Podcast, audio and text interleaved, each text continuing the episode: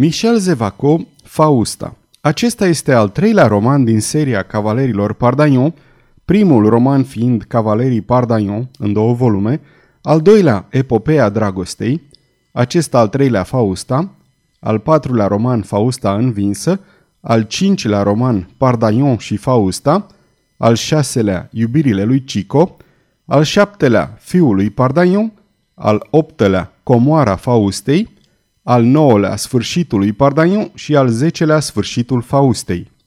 Pentru a înțelege mai bine aventurile din acest roman, vă invit să ascultați mai întâi primele două romane și anume Cavalerii Pardagnon și Epopeea Dragostei, pe care le găsiți pe site-ul nostru www.cărțiaudio.eu sau în versiunea pentru mobil abonat.cărțiaudio.eu.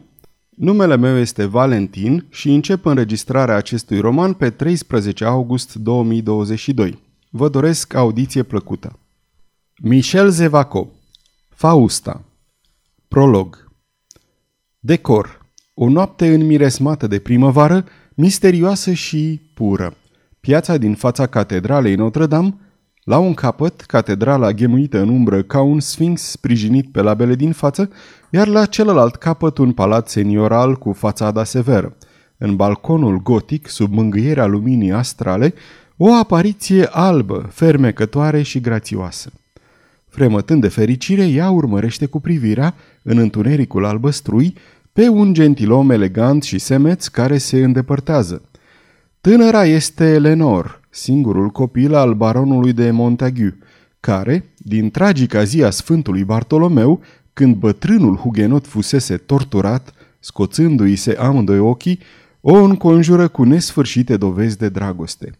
Iar seniorul, căruia îi sunt adresate sărutările și pătimașele semne de adio, este elegantul și nobilul duce Jean de Kervilliers, iubitul ei. După ce el se face nevăzut, ea se întoarce în cameră, încet și cu părere de rău, acolo unde întâlnirile lor nocturne se scurgeau tot atât de repede ca și clipele amăgitoare ale unui vis orbitor, și unde, acum un ceas, încolocită de gâtul lui Jean, ea șoptise cea mai emoționantă și de temut dintre mărturisiri. Va fi mamă. Cum s-a mai cutremurat ea atunci? Știa că pentru baronul Montagu, acest tată pe care îl adoră, nu putea exista un sfârșit mai rușinos și mai sfâșietor. De la primul cuvânt, Kervilliers se albise la față. De fericire, fără îndoială, căci a prins-o strâns în îmbrățișare, înflăcărată și a băiguit asigurări hotărătoare și liniștitoare. Bătrânul nu va afla nimic. Greșeala va fi reparată la timp și nimeni nu va ști de ea. Mâine, el, Jean, va vorbi. Mâine, ea va deveni logodnica lui și în puține zile îi va fi soție. Deodată un pocnet, un geam al balconului fusese spart, iar pe covor se rostogoli o piatră învelită în hârtie. Lenor încremenise la început de uimire și de spaimă. Hârtia o fascina și o atrăgea. Un bilet? Se aplecă, o ridică, șovăie și o despăturește. Îi soarbe conținutul dintr-o privire și atunci păli. Inima îi se strânse și un geamă de sfâșietoare disperare îi izbucni de pe buze. Ce citise oare? Iată. Monseniorul episcop, prințul Farnes, care va oficia mâine slujba de Paște la Notre-Dame, este singurul care vă poate spune de ce Jean, duce de Kervilliers, nu vă va lua niciodată de soție. Niciodată. Cine aruncase piatra? Un gelos din dragoste? Un dușman al familiei? Ce importanță are? Și în timp ce ființa aceea, oricare ar fi ea, ascultă și privește, iar fiica lui Montagu se zbate luptând cu deznădejdea, ducele de Kervilliers se întoarce acasă, cade în genunchi în fața unui portret al Lenorei și hohotește. Ce a spus? Că va fi mamă? Am auzit bine. E pierdută. O, pierdută, dar eu, mizerabil ce sunt, de ce oare n-am fugit atunci când această iubire mi-a mușcat inima? Ce să fac? Să fug? Să fug ca un laș? La vremea slujbei celei mari din Duminica Paștelui 1573, Lenor intră în catedrală, al cărui prag ea, fică de hugenot, nu-l trecuse niciodată. Trăise ceasul chinuitor de neuitat. Prin minte i-au trecut mii de presupuneri înnebunitoare. Să fie oare Jean căsătorit cu altcineva? Episcopul îi va răspunde la această întrebare. În biserică se oprește, gata să leșine de-abia știind ce face. Acolo, în fund, în strălucirea lumânărilor, în odăjdii aurite, prințul Farnes, emisarul papei, intona Chiria eleison, rugăciunea de la începutul slujbei. Lenor înaintează. Cu eforturi tăcute, ea își deschide drum, dar când ajunge lângă altar, se simte fără puteri. Cel mult zece pași o mai despart de prințul episcop. Cu fața spre tabernacol, acesta oficiază cu o înfățișare pătrunsă de o solemnă măreție. Acum, Lenor este cuprinsă de teamă, o înspăimântă apropierea de înfiorătoarea realitate. Se agață de visul ei de dragoste, vrea să se mai amăgească câteva clipe.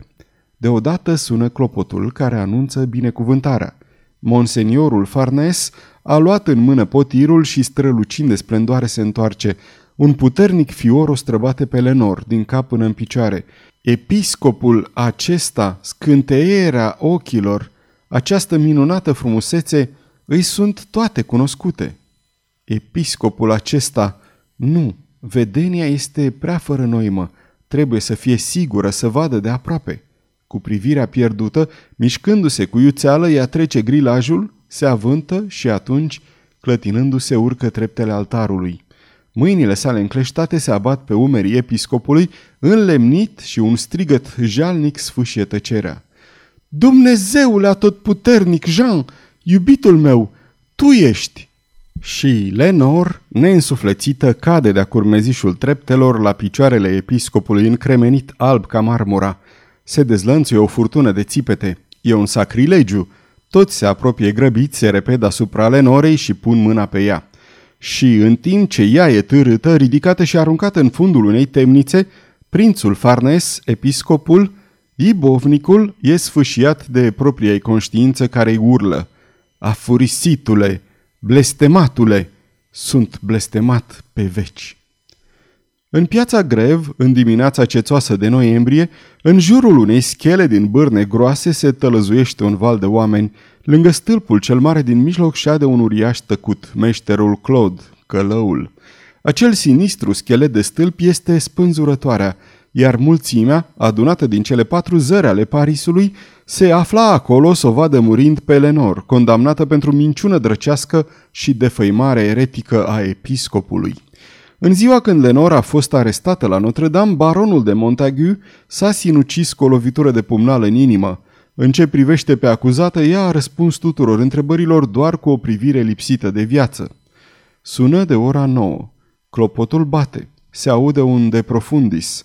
Se apropie cortegiul. Trec pe rând călugării, confreeriile, penitenții care își murmură rugăciunile, medicul jurat, garda, șeful poliției. Apoi, sprijinită de doi preoți cu părul despletit, în picioarele goale, cu capul căzut pe un umăr, Lenor.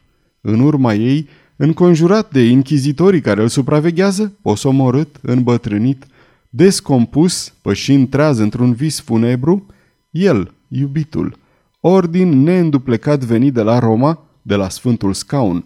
Trebuie ca prezența și nepăsarea lui să dovedească lumii că eretica a mințit – învinuind un episcop chiar la picioarele tronului lui Dumnezeu.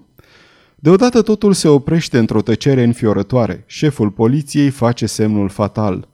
Călăul se apropie. Mâna lui grea cade pe umărul gol al condamnatei. Clipa e cumplită. În acest moment suprem, Lenor are un spasm care o smulge din strânsoarea monstruoasă și unul după celălalt, două țipete scurte, ascuțite, explodează de pe buzele ei încleștate. Femeia aceasta sortită morții se zbate în durerile facerii, acolo, sub funia spânzurătorii. Călăul dă înapoi. Medicul jurat se repede, în timp ce un freamăt furtunos mătură piața grev, iar când în cele din urmă medicul se ridică lângă Lenor, prăbușită fără puteri, nemișcată, leșinată, oamenii zăresc o ființă micuță care scâncește. O fată! E o fată!" strigă o femeie. Mulțimea, înconjurând nou născută atât de plăpândă, atât de singură, este cuprinsă de un moment de șovăială. Apoi deodată mila învinge, izbucnește și răbufnește. Se aud rugăminți, amenințări, se cere îndurare și iertare pentru mamă. Șeful poliției șovăie. Apoi, convins de marea compătimire a poporului, dă un ordin. Condamnate îi se cruță viața. Lenor, leșinată, este ridicată pe o targă, iar copilul... Copilul rămâne pe loc. O condamnată n-are dreptul să-și alăpteze fica în închisoare. Ființa nevinovată este lăsată în voia milei publice. Timp de o oră ea a rămase pe locul unde fusese născută, sub spânzurătoare. Sărmana micuță așteptând mila unei mame. Dar Farnes, Jean de Kervilliers, tatăl, e acolo, gâfâind cu părul scăldat în sudori, sorbind din ochi acea carne din carnea lui, încovoiat, înlănțuit de înfricoșătoarea supunere în fața unor înfricoșătoare ordine superioare. Vrea să ridice copilul, să plece cu el, dar nu se cuvine. Nu poate. Dar cum? Mama a fost grațiată și acum fica ei să moară acolo? Nu. Oh, nu, căci iată în sfârșit vine cineva. Un om se apropie de ea, se apleacă, în genunche cu un zâmbet înecat în lacrimi și cu o grijă plină de gingășie și duioșie, acel cineva o învelește în faldurile mantiei sale pe micuța părăsită. Apoi, în timp ce episcopul zdrobit, sprijinit de închizitor, izbucnește în plânsete și întinde brațele, omul se îndepărtează încet, luând cu el pe fica prințului Farnes. Iar acel om este chiar călăul.